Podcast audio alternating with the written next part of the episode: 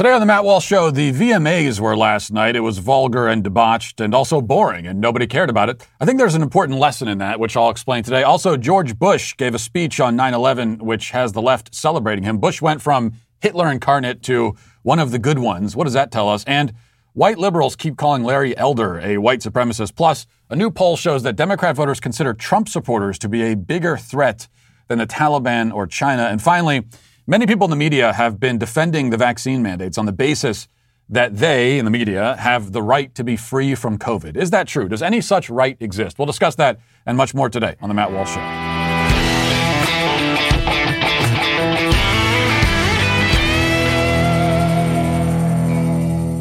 Now we check in again with our very good friends over at uh, Charity Mobile. And I love telling you about Charity Mobile because, listen, a lot of you people out there, you're paying money every month to a mobile service provider, big company that um, either doesn't doesn't care about you or, or, or actually they, they probably actively hate you and are working against you. Why do that when you can switch over to Charity Mobile and it's so easy to switch and you will not regret it?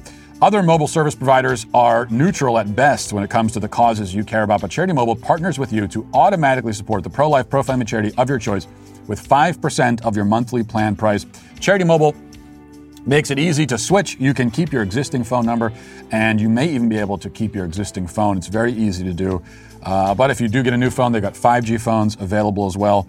And a lot of other perks. New activations and eligible accounts get a free cell phone with free activation and free shipping when you mention offer code Walsh. There's no contracts, there's no termination fees, and no risk with a 30 day guarantee.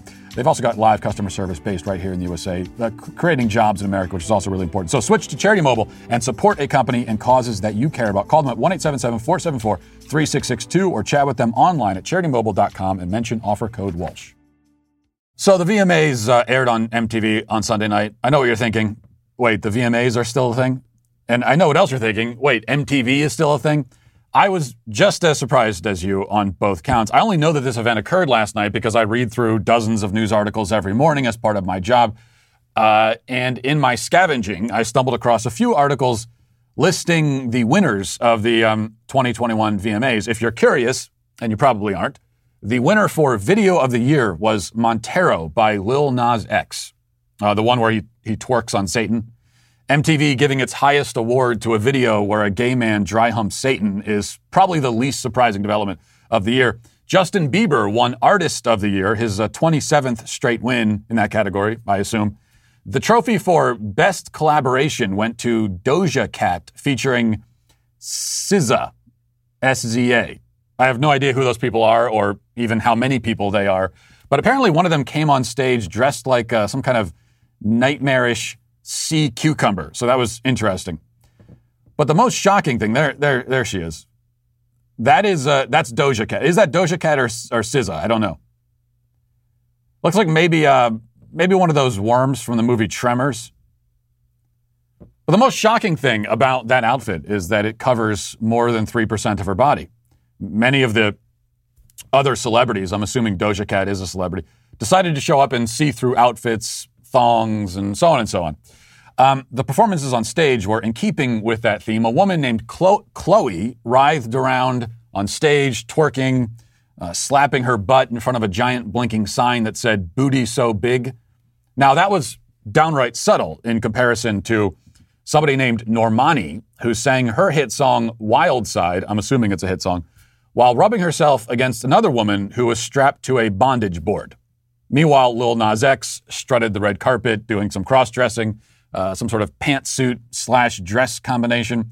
And there was no shortage of, uh, of politics to punctuate the debauchery. Cyndi Lauper, who evidently is still alive, took to the stage to present an award and then rant about abortion rights. And speaking of the elderly community, Madonna was also on the scene. She walked onto the stage wearing a giant coat and then dramatically uh, stripped the coat off to reveal the skimpy leather dominatrix outfit and thong underneath. I'm not going to show you the thong part. I'll, I'll, I'll have some mercy on you, but there's, there's the outfit. Now, this is when you know that it's time to put Nana in a home. You, you can make the argument that even allowing her to wander on stage looking like that is a form of, of elder abuse. She even looks kind of, you see there, in the, in, especially in the picture on the right, she looks kind of dazed and confused. She doesn't know where she is. She has that sort of uncertain facial expression that Joe Biden has made famous. We can only pray that Biden doesn't ever appear in front of cameras dressed in a similar way. But at this point, anything is possible. And now I've just pictured Biden in that outfit in my head, and I want to cry. And yet, in a certain way, um, I'm glad that Madonna showed up and stripped off her clothes because there's something sort of profound and emblematic about it. Here she is, an old woman, having long since run out of things to say and ways to shock and offend, reduced to simply stripping on camera in her late 90s, begging for our attention. It's not offensive so much as sad and pitiful, dull. You don't want to yell at her about it. You want to give her a coat and a bowl of soup and pat her on the head and say, It's okay. You don't have to do this anymore. Grandma, sit down. You'll be all right. Let's put let's let's just watch some TV. Murder She Wrote is on, I think. Now, Madonna, in that way, is a good representative of the whole event and of the broader pop culture that she helped to create. There was last night plenty of debauchery and perversion and nudity and all kinds of desperate sexual attention seeking, and none of it managed to make any waves at all. The VMA's ratings have been collapsing for years. Nobody cares. You only know about any of this because I'm telling you, and I only I only know about it because I read a couple of articles just so that I can make the point that I'm making right now. Madonna was relevant back during a time when pop artists could simply wear revealing outfits and sing about sex, and um, that was enough to create controversy and uh, drive publicity. You know, she could roll around on stage in a wedding outfit singing about losing her virginity. And that was a big moment. That was revolutionary. Wow. But now pop stars can hump each other in bondage gear while singing graphically about their genitals, and it goes unnoticed. They have to go to greater and greater extremes to generate the sort of hype that Madonna could once attract with a fraction of the effort. Know, Lil Nas X, speaking of him, got some of the attention that he hopelessly yearns for when he made that twerking Satan video, but that controversy died down pretty quickly and everybody moved on. And that's why he has to dream up new degeneracies every week just to stay within the vicinity of the limelight. Last week, he was uh, posing for pictures while wearing a fake pregnancy baby bump. And, uh, and that was supposed to be a thing. But even that's pretty boring and standard these days, especially in a culture where millions of people actually believe that men can literally get pregnant. There was a time when it was considered revolutionary and rebellious to be a vile, vulgar pervert. The, the, perverts were rebelling against a culture that rightly disapproved of that behavior. They were seeking to tear down moral standards and structures that they claimed were oppressive and restricting, and they succeeded. The perverts won. But the thing about staging a revolution and winning is that now you are the man, you're the system, you're the very institution of power that you once sought to destroy. So you stage the revolution and you win. Now you have to take over and run these things that you were just five seconds ago trying to tear down. So now the vulgar perverts aren't rebelling against anything at all. Madonna is old enough to be the grandmother of most of the rest of the people she shared the stage with.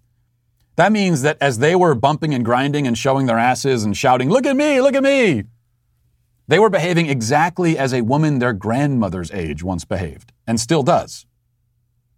There's nothing revolutionary or shocking about it. It's mainstream, it's acceptable, it's boring, it's empty, it's feeble, it's pathetic. Of course, this kind of stuff has always been empty, feeble, and pathetic. It was empty, feeble, and pathetic back when Madonna was doing it 30 years ago, and everybody thought it was revolutionary.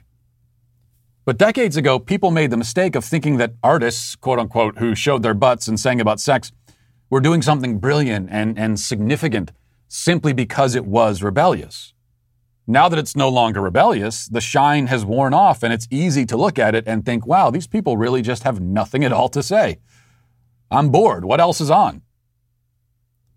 This is perhaps the most underrated aspect of living in a morally decayed culture. Because if you didn't know any better, and you weren't living in such a culture, and you thought about it, you might think, well, that, that could be fun at least. That's not, it's quite boring. I mean, it's many other things as well, but it's certainly boring. As it turns out, evil has a rather bland flavor. Now, the good news is that amid all of this dull, hollow decadence, virtue becomes exciting and rebellious. I mean, pop stars can spread their legs and take off their clothes and scream about their right to kill babies, and none of that is remotely revolutionary or brave.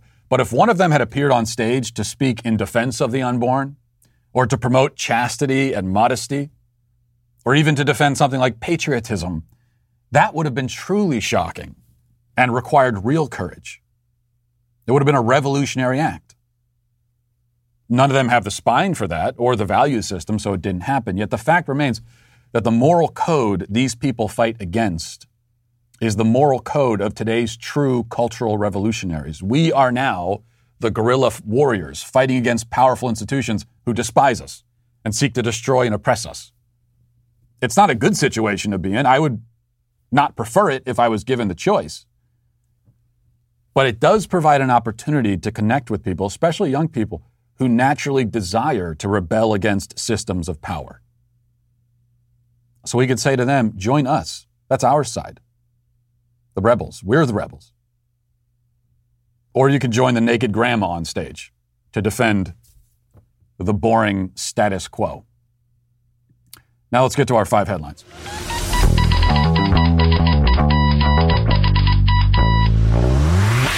If you're a pro lifer and uh, you are firm in that position and you know that you believe um, in protecting babies from being murdered in the womb, uh, but you haven't thought deeply about some of these issues and you haven't equipped yourself with all the arguments necessary, you know, if that's the category that you fall into, then uh, it may be, maybe it's been tough over the last couple of weeks as abortion has been back in the news because of the Texas law banning abortion. And uh, maybe you found yourself in conversations with pro abortion people uh, maybe they're throwing some arguments out, out at you that you, you know are wrong, but you, you don't exactly have the language to navigate through it and sift through all of the nonsense. And if that's the case, that's why you need to get the new book, What to Say When, the complete new guide to discussing abortion. That's from our friends over at 40 Days for Life.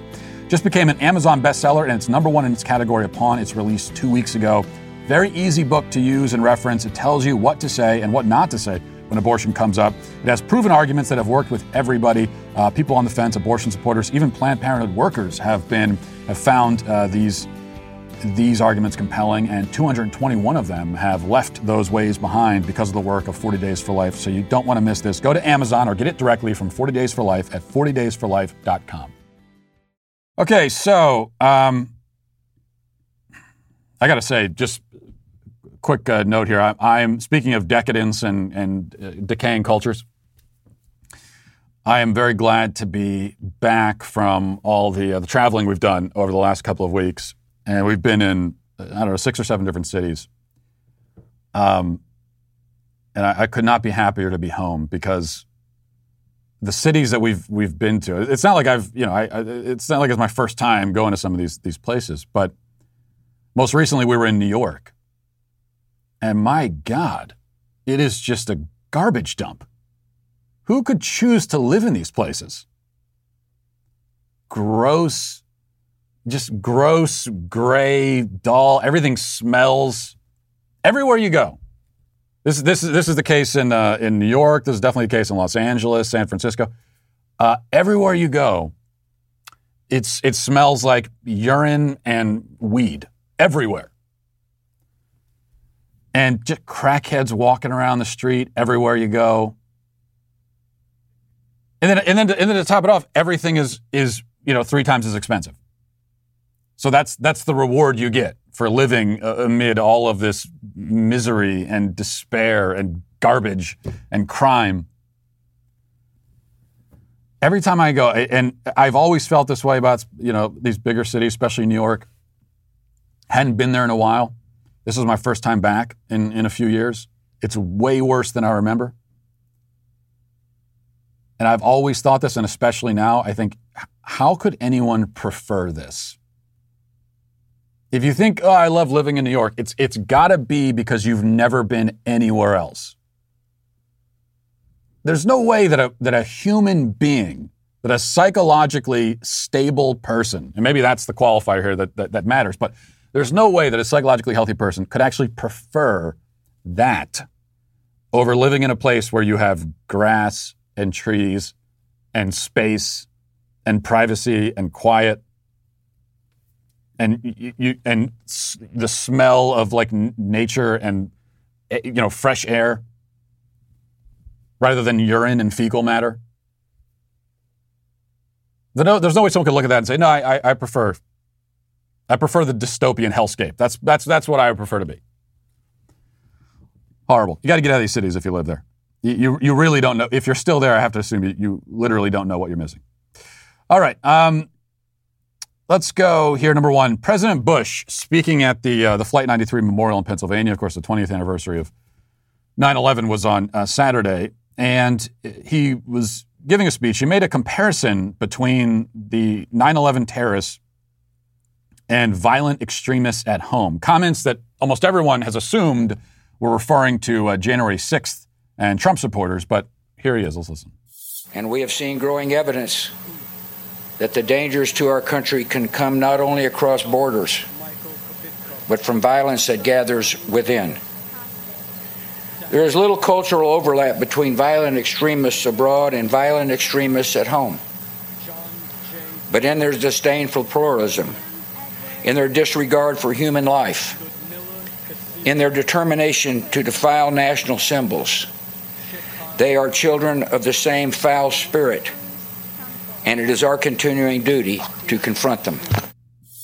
Now, you know, I, I saw the conversation on social media and some of the headlines that Bush had used his speech to attack, you know, to mention January 6th, to attack Trump supporters.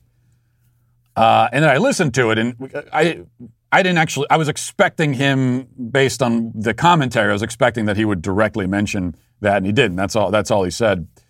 Uh, the assumption is that he meant that as a slam on the right, basically, which maybe he did. I, I don't know. I mean, it's it's it's possible he wasn't referring to to them, but that's the assumption. That's certainly the assumption that the left and the media has uh, jumped to here. And so they're they're hailing this speech as courageous and so important and, and everything. And this is this is part and parcel of what we've seen when it comes to uh, to George Bush over the last uh, over the last four or five years specifically. Once because there wasn't a whole lot of this during Obama's tenure, um, but once Donald Trump was in there, suddenly there was this newfound respect that uh, the media had for for George Bush. And it can be easy to forget. And in fact, depending on how old you are, if you're younger, you may not remember some of this. Uh, you may not remember very vividly, but I do. The, the way that the media talked about Donald Trump for four years, they said the same things about, about George Bush. It was maybe, it was a little bit more intense against Trump, but really not that much more. Because when you're comparing the president to Hitler and saying he's a genocidal dictator, it's, it, it's hard to have stronger or more strident criticism than that. And they were saying that about George Bush. For eight years, they said that. And now, uh, and now they, and now they respect him, and they say, "Well, gee, that Bush, he wasn't, he wasn't so, he wasn't so bad, was he?"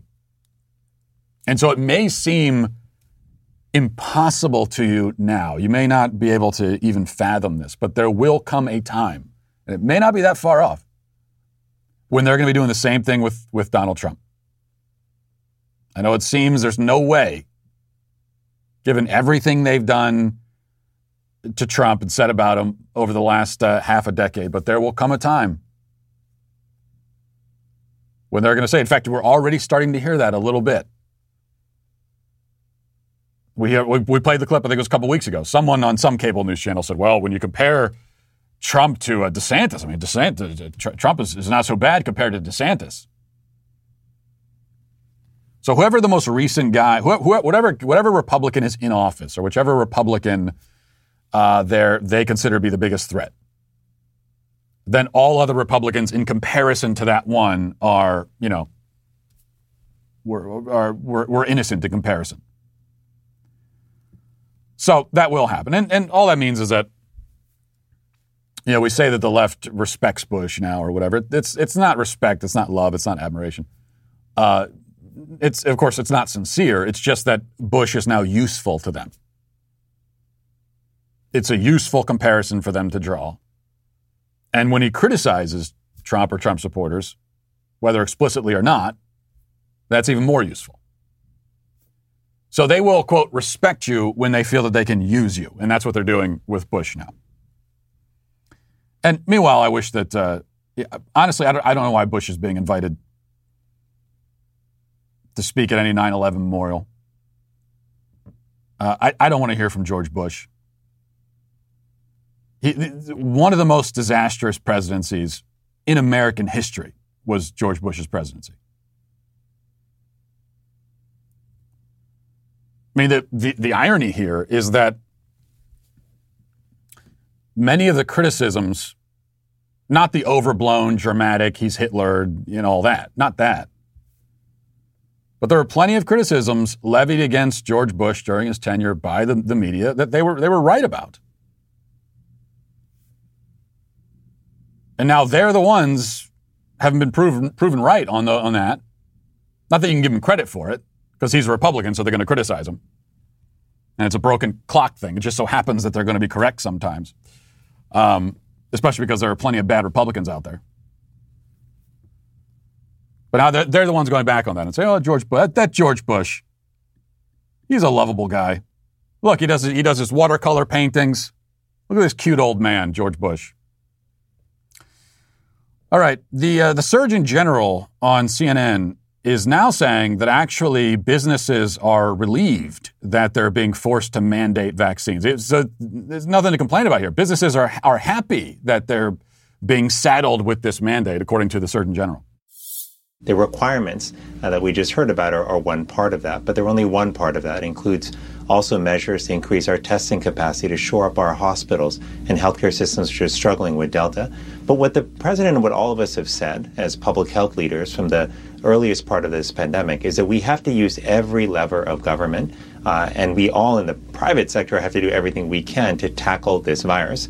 The requirements the president announced are an example of that. Uh, earlier in the summer, uh, the president had announced requirements for federal workers mm-hmm. Uh, to attest to vaccination, and this is another step in that direction. Not only will federal workers now be required uh, to vaccinate with an exemption for medical or religious purposes, but also you know healthcare systems that do business with Medicare and Medicaid. 17 million healthcare workers will be required. 80 million uh, business uh, workers who have uh, you know 100 employees or more will also now be required. Uh, you know, under the OSHA mm-hmm. rule, uh, which is in process to either get vaccinated or get tested regularly. So the, the key thing to understand, Dana, is number one, the data tells us that these requirements work to increase vaccinations. Number two, a lot of businesses are actually relieved that these are going into place, and we've heard a lot of feedback from the Business Roundtable and others that this will help create safer workplaces. But finally, Dana, keep this in mind. This is what we've got to do to get to the next phase of this pandemic response so that we can get through this and get back to normal. It sounds ridiculous, and it is, except that you could you could qualify it this way. He, he, there's there's one one qualification he forgot to mention. Forgot on purpose, I'm sure. Uh, what he just said is probably true of big, like big businesses, mega corporations. They probably are relieved because it takes the problem out of their hands, and now they can force the uh, the vaccine on their employees without having to worry about getting sued or anything. It just it just takes it out of their hands, and now uh, it allows allows the government to solve that problem. And they're big, so they can deal with the turnover. If they lose a bunch of employees, they can deal with that. Uh, they have the capacity to deal with it. Small businesses, it's a different story. They don't have the capacity to enforce these mandates. When you drive employees away, they don't have they don't have the capacity for that. Um, to to pay the what is it fourteen hundred dollars per per violation that they're going to have to pay. Um, so this this again this is this is something that affects small businesses. Big businesses are fine. Small businesses are the ones that carry the bag on this. There's just there's never been I, we, we've never seen anything like this. This conspiracy by the most powerful in our society to utterly destroy small businesses. That's the other thing you see when you travel around the country, as I, as I have done, uh, not just in the last couple of weeks, but over the last year and a half. everywhere you go. Everywhere you go, you got the Walmarts and the Targets and McDonald's, and they're all doing fine. But you find shuttered, smaller businesses, boutique type shops, smaller restaurants, everywhere shut down. And it doesn't matter where you are, smaller towns, bigger cities. And you, and you talk to the locals, they all have the same story. Oh, that place over there, that used to be a great, great place. We all used to, you know, and now it's gone. Shut down during COVID, hasn't come back.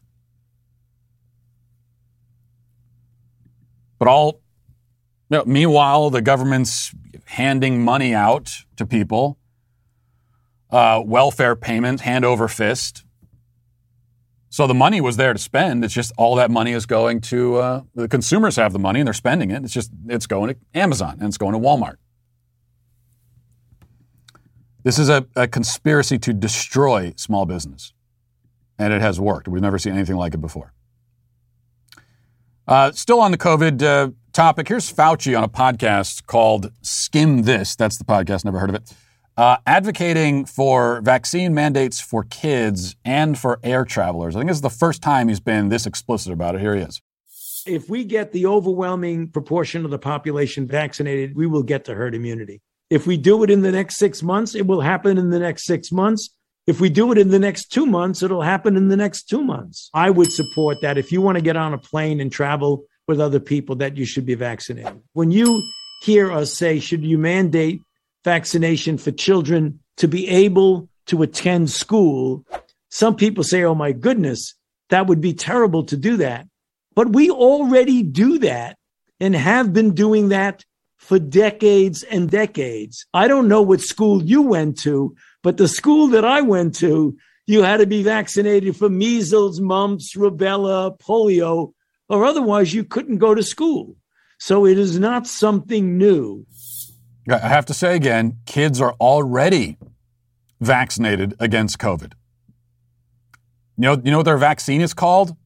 It's not Pfizer or Moderna. It's called uh, their immune system. Their immune system provides kids better protection than what is provided by the vaccine to adults. So a, a child who is unvaccinated is less likely to get seriously sick than a vaccinated adult.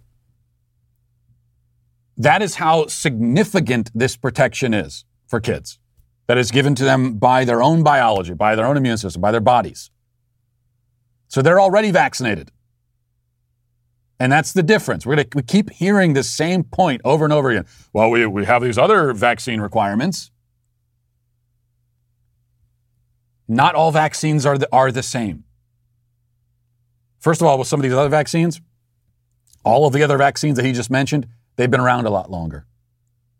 So we know more about them, about the side effects, about the long term effects. If there are any negative long term effects to the vaccine for kids, if there are, we, how could we possibly know that until years down the line from now? There'd just be no way to know that for sure. But more to the point, those other diseases that he mentioned are especially hard on kids.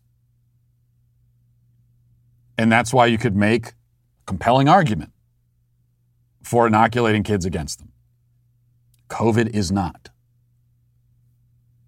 Thank God it's not. It's something we could breathe, we should be breathing a sigh of relief about. I, I have this entire time as a parent, I am extremely thankful. You know what? If, if COVID was as dangerous to kids as the media pretends that it is, if that was true, if it was actually as dangerous as they're saying that it is for kids, then my, my own personal calculus would completely change. Because I do believe as a society, we have a special obligation to protect kids. I mean, I believe that. There's a lot of these people in the media who are pretending to be concerned about kids. They, you know, in, in, when it comes to anything else, they're not, they're not, they don't care about protecting kids. But I think that's true. So if this kid, if if if this virus was affecting kids the way that it affects, say, the elderly, then um, that would probably entirely change my approach to it. But it's not, and that's a great thing. All right, um, a white LA Times writer by the name of Jean Guerrero had some thoughts about Larry Elder, which uh, she decided to share on on CNN, and th- th- we, we've we've heard this exact line many times, and they're pretty shameless about it. But here it is. Let's listen. He's essentially been running his campaign on Fox News and on hmm. right wing media outlets. Um, he he's refused to talk to large, you know, to, to nonpartisan and uh, media outlets and to journalists who are critical of him. Uh, has refused to answer difficult questions. Often uses uh, the few interviews that he does give as an opportunity to give a performance on on social media. Uh, you know, denouncing those journalists and um, playing the the victim. Um, but he has been able to reach the the minority of voters in California who embrace his his white supremacist worldview. Um, and you know, he's he's co-opted this line by my fellow columnist uh, from from the headline, you know, calling him the blackface of white supremacy, but he refuses to engage with the actual substance of our reporting. You know, the idea that he his his um, views were shaped by a, a, well-known white supremacist named Jared Taylor, who he repeatedly quoted in early writings. Um, that he plans to reverse all of the state's progress on immigrant rights and racial justice, um, and that he poses a very real threat to communities of color uh, for all of the reasons that we've reported in the past. Just a, just another example of, of how white supremacy has become this doesn't of course doesn't mean anything at all. It's this religious it's this religious idea, um, this sin that you know it, it actually goes beyond white people. If you have the wrong ideology, then you're automatically a white supremacist. And it's important to remember this too because um, you have to kind of adjust the equation on the on the uh, the victim hierarchy, the victim pyramid that I've talked about before. We know there's a a hierarchy of victimhood on the left and, uh, and there's always this jockeying for position that goes on. And the, the group at the top tends to change over time. Uh, it could change even on a monthly basis as there's this struggle to who's going to be the, the uber victim. And as it stands right now, top of the victimhood pyramid, the victimhood hierarchy, are uh, trans people. And specifically, uh, trans people of color. They're the very, you, you cannot get more victimy than that. They're at the very, very top. Um, and then as you go as you go down the ladder, th- there's really no one challenging trans people right now for top victim spot. So they're pretty comfortable. They, they might not be there forever, but they're pretty comfortable at that spot right now. Um, and then as you go down the ladder for the different victim groups, that's where the positions tend to change. And it gets pretty interesting. But that said, there is the ideological qualification here, which is really important. So normally, Larry Elder, as a black man, would be uh, pretty high up on the victim hierarchy, like above women. There was a time not long ago, and that's why I say things change. During the Me Too movement, the women had their time in the sun as the Uber victims, and they were at the very top, probably even above trans. Uh, and now they've fallen precipitously. So, you know, normally you would say, and uh, we know that on the victimhood pyramid, pyramid criticism can only go down. Okay? Someone who's lower on the hierarchy as a victim cannot criticize anyone above them. Trans people at the top, they can criticize everybody. Criticism can only go downhill, right? Um, so normally, a white woman attacking a black man this way would not be acceptable. But that's where the ideological qualification comes in. Because he's a conservative, none of this counts. Conservatives are at the very, very, very bottom of the, of the ladder. And once you get down there, races, identity, none of that matters. They're all white supremacists. They're all Nazis. That's all. So that's the way. That's the way this uh, that equation works. All right. This is from uh, ScottRasmussen.com. It says 57% of Democratic voters believe supporters of Donald Trump are a serious threat to the nation. A Scott Rasmussen national survey found that 56% of those in President Biden's party also consider the unvaccinated a serious threat.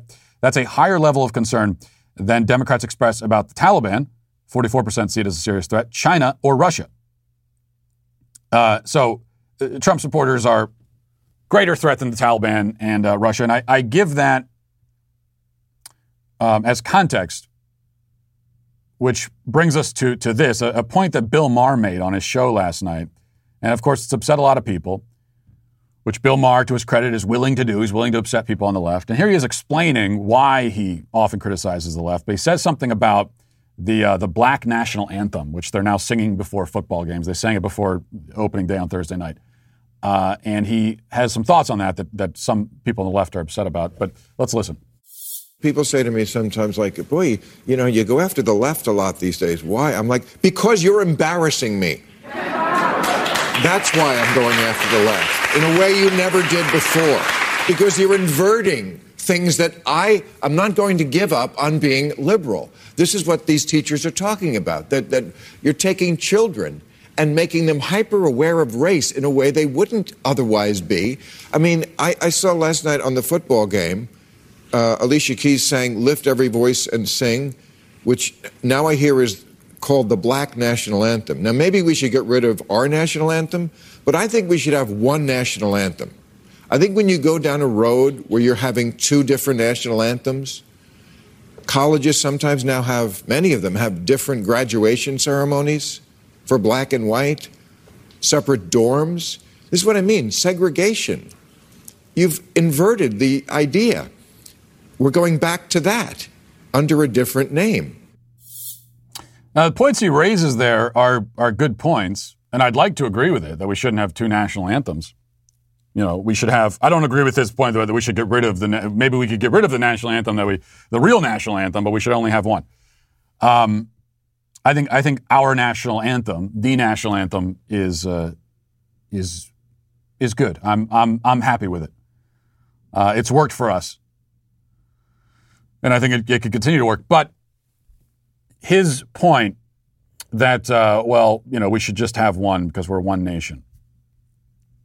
I wish that was true. But it's really not. I mean, if anything, uh, we should have 50 different national anthems at this point because we're so fractured and broken. I mean, there, there is not one united country anymore. So the fact that we're now having multiple national anthems, that is a, a, reflection of a reality. I don't like it. I wish it was not the reality. I very much wish that it wasn't, but it is. You know, that's that's something that I struggled with on uh, on Saturday as well with the with the, the 9/11 anniversary, and you know, I, I just had to stay offline and not watch any news or anything because when I hear people in, in, these moments still talking about, hey, you know, this is a, we think back to that day, this is why we need to uh, come together as a country, just like we did on 9 12, right after 9 11, and there was unity. And I, yeah, we all talk about that. I remember it too.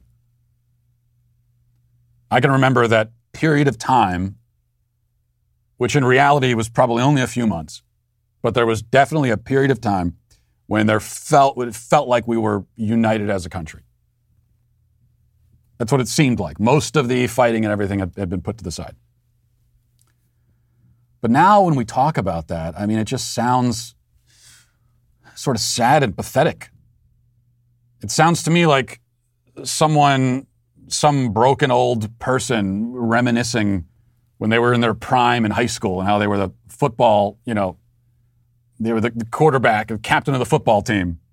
Ah, those were the good old days. Yeah, maybe they were, but uh, they were long gone now, and they're never coming back. You know, if something like 9/11 were to happen again, something really like 9/11, not January 6th, which was not 9/11, but something actually similar to 9/11 or worse were to happen now, we wouldn't have that 9/12 effect. There wouldn't even be six minutes of unity. Not even close to it. We're not uh, one country anymore. And that's why the Scott Rasmussen poll, Democrat voters consider Republicans to be the greatest threat to them. Doesn't surprise me either. Those are the kind of poll numbers you see in a country that has come apart at the seams, that is not one united country anymore. Because as I always talk about, you, unity, you cannot have unity for its own sake. That's why the unity on right after 9 11 didn't last. It was nice, it was emotionally cathartic, and, and it felt sort of emotionally healing, but it didn't last because it wasn't real. It was kind of unity for its own sake. Nice in the moment. But what, what are we actually unifying around? There has to be some kind of unifying principle. Now, in many other countries across the world, um, they have a shared heritage. They have, a, they have uh, you know, sh- in many countries, they have shared religion, shared race, racial identity. You know, that's, that's the case for many countries across the world. That's never really been the case in our country. So, what do we unite around? If not any of that, then it would have to be unity around shared principles and shared values, which is a nice idea to have a country united around something like that. These higher ideals. And there was a time when we were, but we're not anymore. Does we all we all love freedom? No, we don't. We all have a shared uh, passion for human rights? no, no, we don't. We're united around our sense of equality. I don't even know what equality is.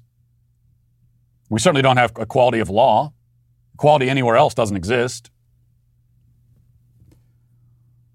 So we are many nations, and I thought the same thing going back to when I was some of these other cities that I that I was kind of touring and, and looking at in horror and thinking, how can people live like this? I, I don't recognize this.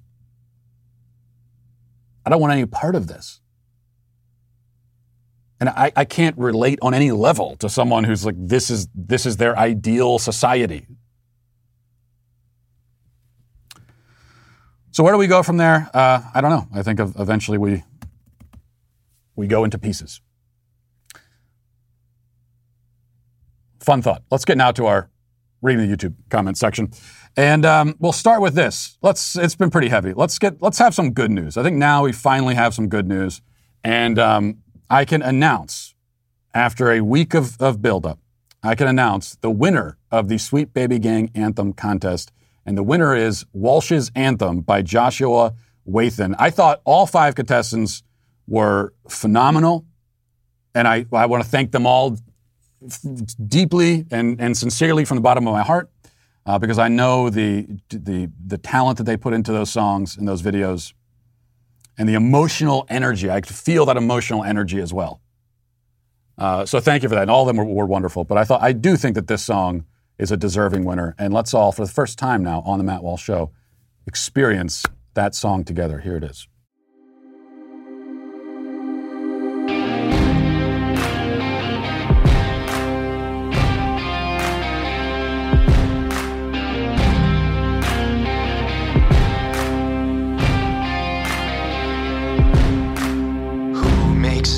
Mob fly off the handle with rage. Who's to blame? It's a sweet baby gang. Who's rocking polka dot and flannel shirts without shame? Do you know their name? They're the sweet baby gang. Now there's no more crying, ain't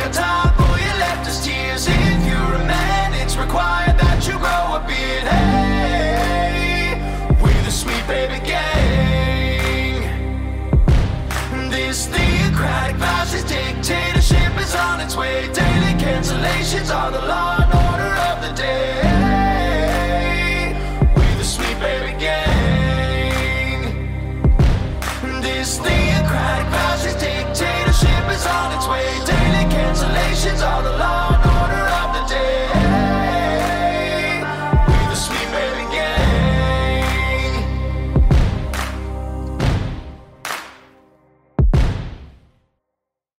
Well, there it is. And get used to that song because you're going to hear it every single day now. That is our anthem. I don't know. We, we, I don't know the national anthem. We, we have a bunch of different national anthems now.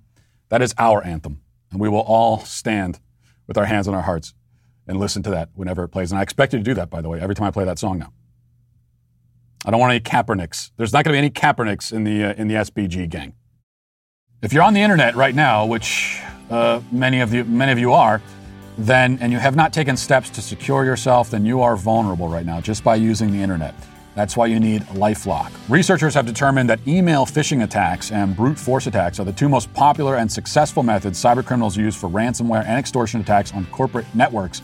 These attacks are simple to attempt, difficult to detect, and can come with big rewards for cybercriminals. That's what makes it so dangerous. It's important to understand how cybercrime and identity theft are affecting our lives every day. We put our information at risk on the internet. In an instant, a cybercriminal could harm what's yours, your finances, your credit. It really mess your life up, good thing there's Lifelock. Lifelock helps detect a wide range of identity threats like your social security number being for sale on the dark web. And if they detect anything like that, they, uh, that, that something's been compromised, they will send you an alert and they will work to get it rectified. Nobody can prevent all identity theft or monitor all transactions at all businesses, but you can keep what's yours with Lifelock by Norton. Join now and save up to 25% off your first year by going to lifelock.com slash Walsh. That's lifelock.com slash Walsh for 25% off. Let's now read the, uh, the comments. Brandon says, Fat phobia. Who's honestly scared of fat people? It's not like it's hard to run from them. Brandon, that, I, that that's not acceptable. That's juvenile. It's not funny.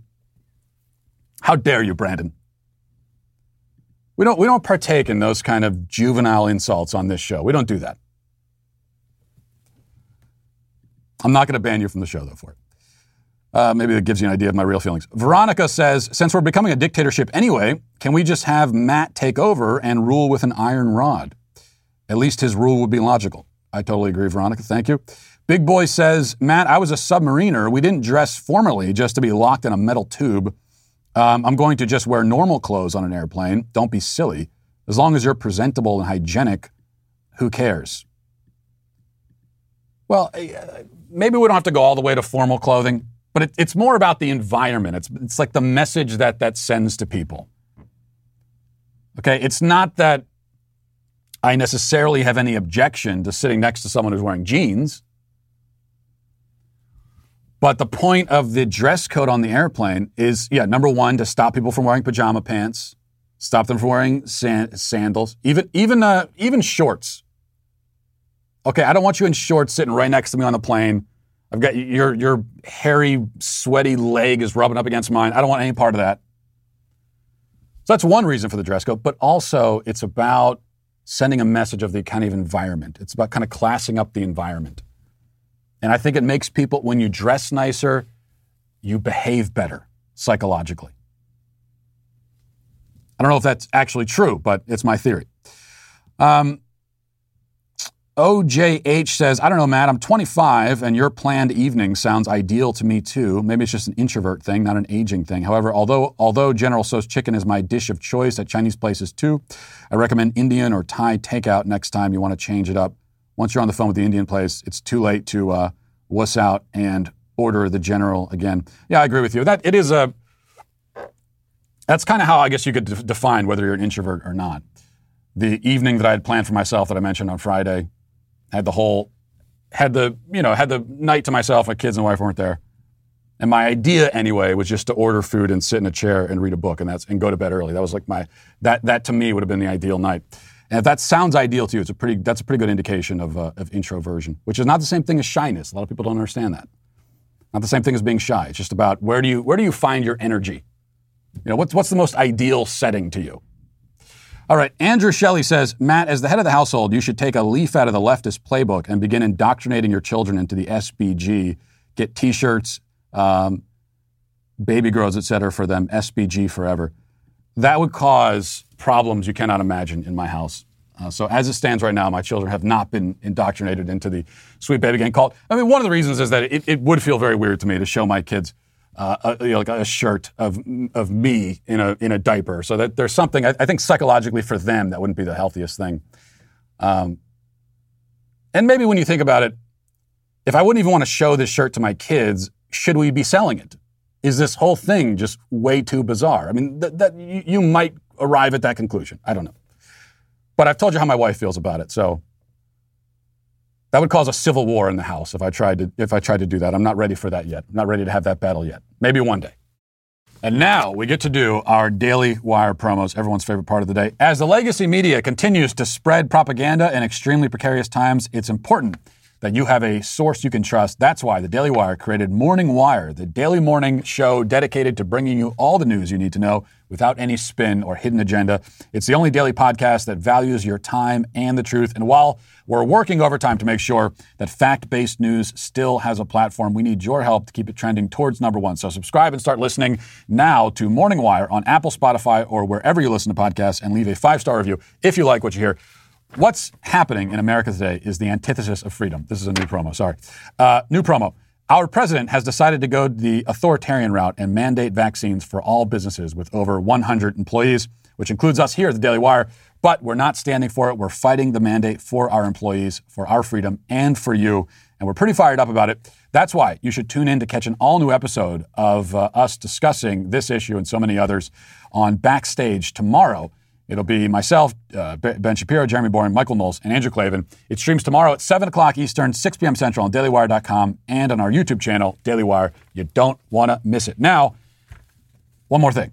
Now that the uh, new Sweet Baby Gang anthem has been crowned, you can grab the official Sweet Baby Gang shirt that represents the spirit of that anthem, which you just heard. Uh, you, you, can, you can have it in your heart. That's what the music does. It, it, it, it, fills your heart with warmth and gladness, and you can also wear it around to show your pride. As expected, they're selling out fast, so click the link in the description to get yours today. It's, it's a masterpiece. This is a limited design, so if you're you know, a, a longtime member of the Sweet Baby cult, you're going to want to snag one. If you're a new member, you're going to want to, you know, and you want to really show your loyalty because it's very important to us in the Sweet Baby Gang then that's all the more reason to go get the shirt. Again, the link to get your shirt is in the description below. Wear your Sweet Baby Gang tee with pride. Now let's get to our daily cancellation. I said last week that it's troubling to see all of these people, most recently Howard Stern, who are now marching under the banner of F your freedom. Some members of the COVID cult are now quite open and shameless about their opposition to freedom. They're explicitly calling for your freedoms to be abridged or destroyed. And uh, they want you to be oppressed in this way for their own sake, and they're very clear about that. Now, I said this is a disturbing development in our culture. Of course, uh, there's nothing new about the fact that many people don't really care about freedom at all. What's new, arguably, is that so many people are willing to admit to it, to come out and say, F your freedom. And I still think that this marks a new and terrifying stage in our societal decay. But I must say that the F your freedom crowd annoys me a little bit less than the people who are still pretending that they support vaccine mandates and masking laws for the sake of freedom. This has been especially common talking point on cable news. For example, New York Times health reporter Sheryl Stolberg appeared on MSNBC this weekend to argue that, in fact, we are not taking away your rights by forcing a drug into your body. Rather, by not taking the drug, you are depriving her of her rights. I'm sorry to be to, to be coarse about this, but there are hundreds of thousands of people who are dead because they did not take the vaccine. What I mean, the science is playing out before our eyes. Right. So a couple of things about what the governor said. First of all, in an infectious disease outbreak, getting vaccinated is not a personal choice. It's not. It's something that we do for the community. And this has been long upheld with legal precedent. Second of all, the governors who are complaining about Biden's mandate fail to note that he in fact gave businesses an out. Their employees can opt for mandatory uh, weekly testing. And third, he talked about, well, there's a long history with those other vaccines. Well, how do you think we got that long history? We got that long history because the vaccines were mandated.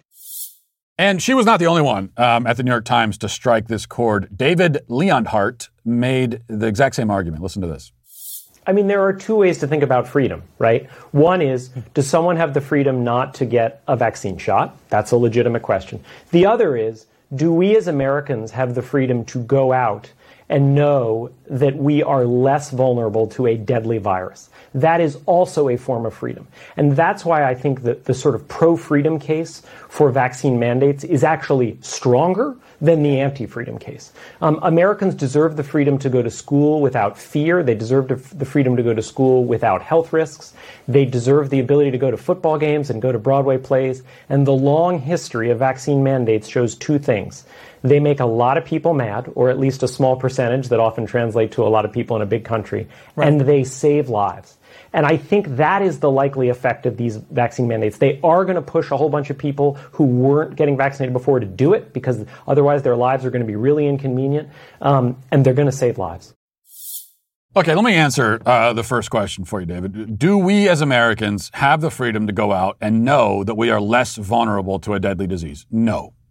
We don't have that freedom. We don't have that right, in Sheryl Stolberg's phrase, to not get killed by an infectious disease. That, that right doesn't exist. That is not a right that exists. It can't exist. You don't have the right to be free from infectious diseases for the same reason that you don't have the right to be free from osteoporosis or asteroids or shark attacks. These are all risks that come with being mortal creatures living within a natural reality that we cannot control. If infectious diseases infringe on your rights, what or who is doing the infringing. Granted, a person who intentionally infects you with a disease, intentionally, may be reasonably accused of infringing on your rights. Just as you could say that your rights are infringed if somebody physically throws you into a shark tank. But aside from direct and intentional acts of biological terrorism, sickness and disease are an inextricable part of life. To say that you have a right to be free from these risks is to say that you have a right to be free from the basic facts of reality. You may as well jump out of a window on that on the basis that you know you have the right to be free from gravity. This confusion is probably why and and this is going to sound maybe surprising. We should all stop talking about the right to life. Or talk about it at least in a, in a qualified and more specific way. Even in the pro-life movement. Now this is going to seem like heresy, but in fact, you don't have any sort of universal inherent right to life. To say that you have an absolute right to life is to say that whenever you die, no matter how you die, it's an infringement on that right. The problem with abortion is not that the baby has a right to never die. Nobody has that right, of course. The problem is that the parents and the abortionist do not have the right to intentionally destroy human life.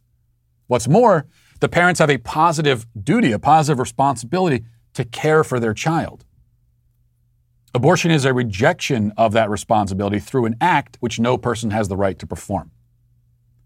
That's why I've long said that I think we, we when we talk about the pro the pro life case um, against abortion, we could talk about rights, but we should really be talking more about responsibility. Do, do parents have a responsibility to their children or not? They do. And that's a, that's a better and more precise and more clarifying way to speak about, uh, about the right to life. The right to life, shouted as a broad and unqualified mantra with no other specifications to it, tends to lead people to the conclusion that even nature itself owes them immortality. But you're owed no such thing. It, it's not my job to make sure that you don't get sick. Okay? I was not born with that obligation. That, that's not a that's not a that's not a responsibility that I have to you as a stranger to make sure you never get sick. You're not owed that. The owed the world doesn't owe you that. You're not owed safety either, or the feeling of safety, because that's something that the David Leonhardt said. Uh, oh, do, do we have the should we have the freedom to know? And he may as well have said to feel that when we go out we're going to be safe from infectious diseases. And that's really what they're talking about the right, the freedom to feel safe. But that's not something that you're owed either. None of that comes with the package when you enter into the, this world. It's not on the brochure. And if it was on the brochure, the brochure lied to you. You need to get a new travel agent. The good news, though, is that you can take whatever precautions you want on your own accord, of your own will and volition.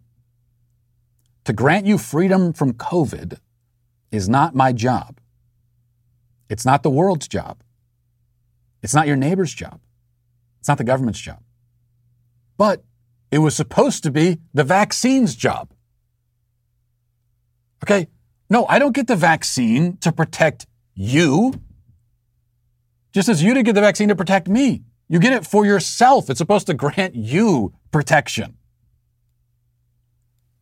And if you really believe in the vaccine and you trust it and you trust the science behind the vaccine, then you have already granted yourself that protection. Not because you have a right to it, but just because it was available to you and that's a precaution that you chose to take. And that is your responsibility, not anybody else's. And so, for that reason, those two people on CNN and everybody else talking about their right to be free from COVID or free from infectious disease, they are all today, of course, finally canceled. And we'll leave it there. Thanks for watching. Thanks for listening. Have a great day. Godspeed.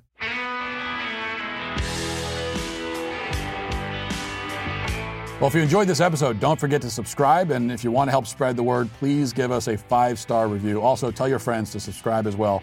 We're available on Apple Podcasts, Spotify, wherever you listen to podcasts. We're there. Also, be sure to check out the other Daily Wire podcasts, including The Ben Shapiro Show, Michael Knowles Show, The Andrew Klavan Show. Thanks for listening. The Matt Walsh Show is produced by Sean Hampton, executive producer Jeremy Boring. Our supervising producer is Mathis Glover.